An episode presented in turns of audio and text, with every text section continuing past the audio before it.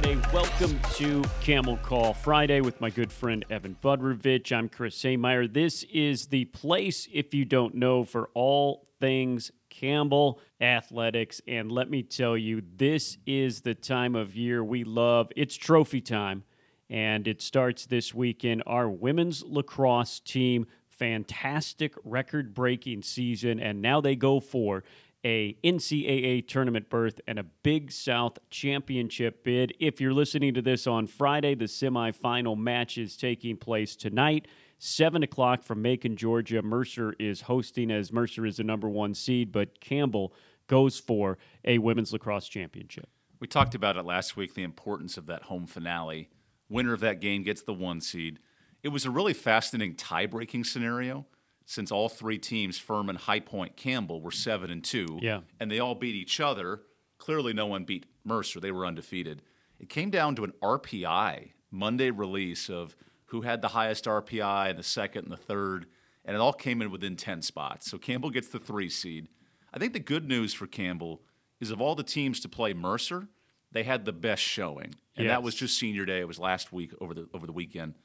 Now they avoid Mercer in the first round and they play a Furman team. That was a close one goal game. The crazy part, talking to Jason Williams about it, Mercer, High Point, Furman all played, or sorry, High Point, Furman, Campbell all played each other. All the games were decided by one goal. Yeah. So all three have played each other really tight. You know, Mercer's clearly the favorite, but that 2 3 could be really interesting. And then when you get to a final, we've played Mercer well. I mean, this could be a heck of a weekend. Yeah, you you you mentioned that High Point and Furman Campbell will play Furman tonight on on Friday, both decided by one goals, and then Mercer Mercer had been beating the beating the stuffing out of everybody in the conference, and Campbell they were up in that game, they were up late. It was a brilliant game. If anybody can beat Mercer, it can be Campbell. So again, it's been a record-setting season, no matter what happens from here on out. But but gosh, you would love to see them in their last year in the Big South. And how about Sam Bischoff, midfielder of the year in the conference, and They Rebecca took tons Taylor, of awards. the defender of Yes, the year. You're right. I saw they had five on the first team, all conference, and that's kind of the growth of this program. Yeah. Three years ago, it was maybe one or two on the first team, and now to see five and two all conference player of the years at their position, that's incredible. Yeah, she has built from scratch. Remember, she took over the program. Uh, did head coach Don Easley after it was uh, it was invented. So after year one, Don has come in and built this into a consistent winner that competes for conference championships every year. The CAA, probably one of the best women's lacrosse conferences in the entire country. So they will go in and have some big competition right off the bat. But uh, but but it's awesome what she has done with our women's lacrosse program. Also, this weekend, our softball team battles for a regular season title. Softball taking care of business, so they have set themselves up for success. Here's the deal they play second place Longwood. Longwood is a couple of games behind them in the loss column. So, Campbell, Win if they win one, if they win just one game, they'll get at least Oh, a share okay. of the title. Good point. Number two, um, number two seed in the conference tournament. It's at a neutral site, Radford, who's not even in it. So, so that's not on the line. Do you host? It's not like women's lacrosse. But if they win the series, win two out of three games, doubleheader on Saturday, Sunday the final game of the series. If they win two out of three, it will be uh, their regular season title and a number one seed all alone. So if they win one or two, they're going to get a trophy. It depends if it's a share or not. And the bottom line is no matter what they do, one or two wins, if they get a share of the trophy, third straight regular season title that has never been done before in the history of Campbell softball. And the, the best news of this all is you play the team you're, you're battling a title for. Yeah. So you clearly want to win those two games, win the series. You know, sharing a title is great, and they shared it with two other teams last year, but to have that lone championship and what what this team's done, another sweep in Norfolk State.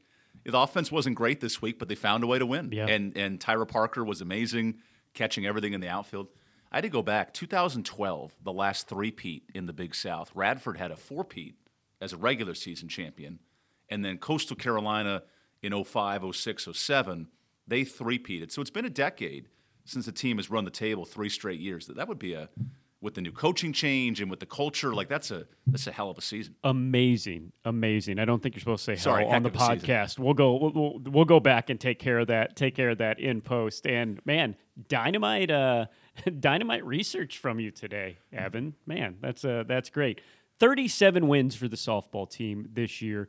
They've won seven in a row. They've only lost three conference games, 28 and four at home. With two losses to Duke. That is an all time, yeah, that, you're right. The, the two losses were to Duke. They have beaten two Power Five teams in NC State and Purdue. And with that 28 and four record at home, you can make a really good argument that this has been the best regular season in Campbell softball history slash all time. It's a it's been sensational. So softball changed its scheduling format about 20 years ago. They used to play 70 games in the regular season. Now it's more in the 50 game. Tristan Elledge and I were talking about this. There were years where the teams would have like a 40 and 27 record. They played a lot more games pre I got to get 70 games. Are you sure? In the record books, there are My seasons Lord. with 65 and 70 games, and and not big postseason runs and whatever. Okay. This is the modern softball. So in the last wow. 20, let's say 20 years, this would be nearing their best statistical win loss season of all time. Yeah. They're getting close to the all time wins record, which again, they played a lot more games when that record was set.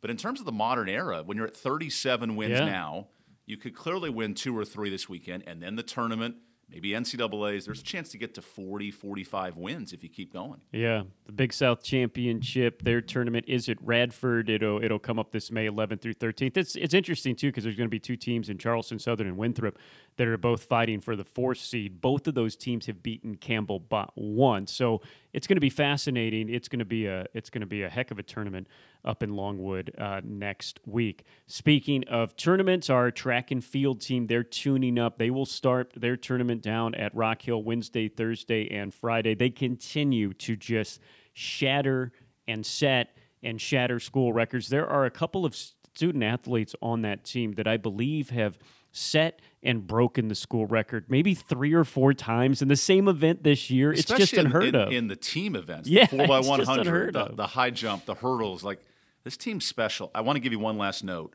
Record for games in a season, 1995. They played 72 games. No, Back to softball. Yeah. Just one last nugget on I'm softball. glad you. I'm glad you did that because I, I, thought I, you might have pulled that Tr- out of Tristan somewhere. I that knew it was in the high 60s, but 72 is the record. Tristan Elledge, uh, unbelievable. I think he has nine sports that he's doing, including softball right now. MediaCom. Shout out to him. He's also helping with track. That's so right. Keep it on the Tristan Elledge train here. Right. You know, it'll come down to points, and we've talked about Yeah. High Point has a lot more runners, and the Winthrop track. It's not the best track in the world, but Campbell's done well there before. Yeah. I- I think it's just about winning the most individual titles, and you can spin this. You know, we're in the PR business. You may not win the total points, but you may have, like we saw in the in the indoor, the best team performances of any of the teams. Coach Givens was coach of the year. Yeah. So clearly, they have the best runners. They just have to find ways to accumulate points. Yeah, it will be interesting, and and either way, they're already. It, seems like there's there's going to be a bunch of camels down uh, at NCAA regionals, which comes up in a couple of weeks. Uh, women's golf, we told you this uh, last week because uh, they had the selection show, but they will be in Raleigh in the NCAA tournament. 12 teams in each regional. If you're in the top six, you end up going to uh, the NCAA championship. Also, there's a chance for individuals to do well. It is not a home course by any means, but they're very familiar with it's at Lonnie Poole, uh, NC State's course up in Raleigh. So that's Monday, Tuesday, Wednesday. Free admission. If you've never been to a golf tournament Oh, like yeah. that, it's just unbelievable. And if you think you're good at golf, you go watch these college athletes, and those are some people that are really good at golf, especially at that level. And bring your hiking boots to Lonnie It's a hilly Pool. course, It is yep. a very steep course. Yeah. You, you think it's walkable, which it is, but you have to be prepared to walk the course. Yeah. It's not one of those Keith Hills you walk around in five minutes. It, it'll take you a couple Keith miles. Hills will get you too if you go on the Yeah. Back. Okay, we'll talk more about golf later, but yeah, just a sensational thing. And again, this is the best setup and the best course for them to uh, be able to punch their ticket back to the NCAA tournament, um, NCAA championship, uh, which they haven't been to in a few years. Baseball.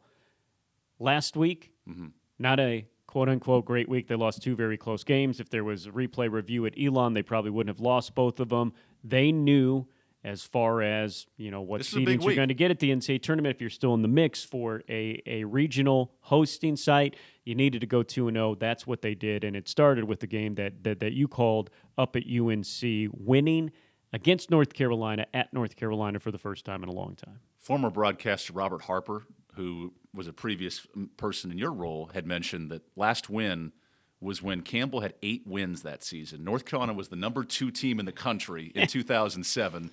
They won the national championship with Dustin Ackley that year and had a great team in Chapel Hill.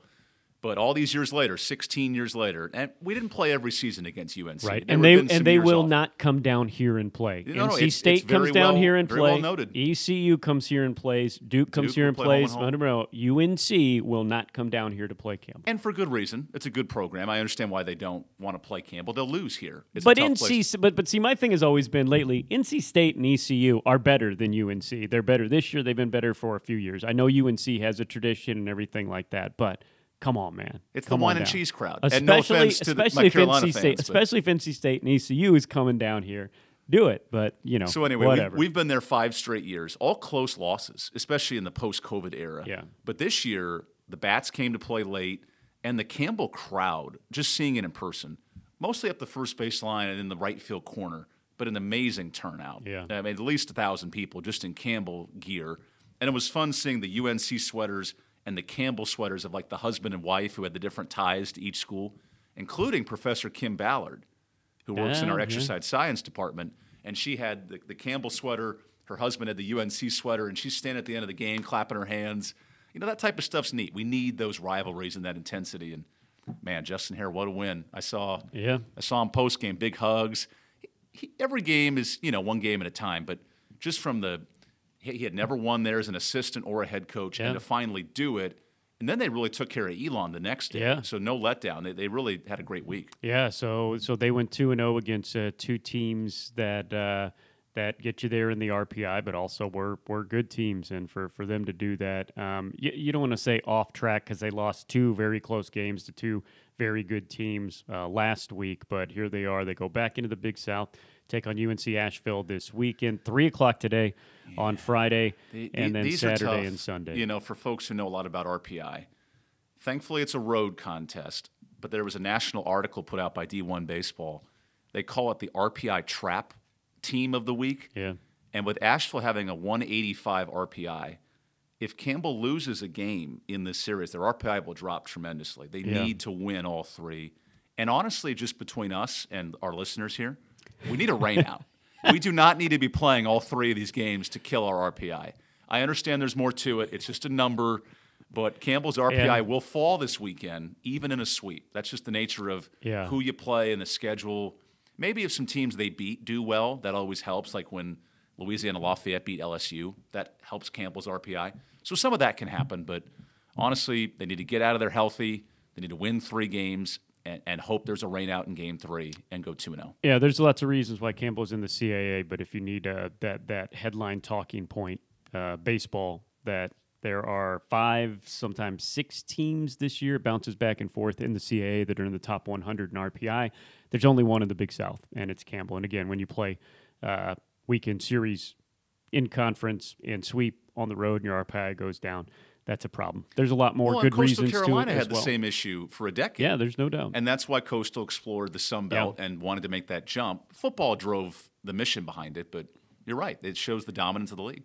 after this weekend, four more home games left, including if things go right, Campbell could have a chance to clinch their fifth straight regular season title in the Big South. Had to count on my, my, my fingers that time um, as they will take on UNCW, future CAA opponent. That is a very good game, very good opponent coming up on Tuesday at 6. For and then- example, their RPI 76. Yeah. And that's a good team that always beats. Yeah. They won a series at TCU. So you win that game and it helps your. Right. To your point. Right. So Tuesday, 6 o'clock, UNCW. That'll be a fun game. And then this next weekend, 12th, 13th, and 14th, Friday, Saturday, and Sunday, 6 6 for the Saturday game.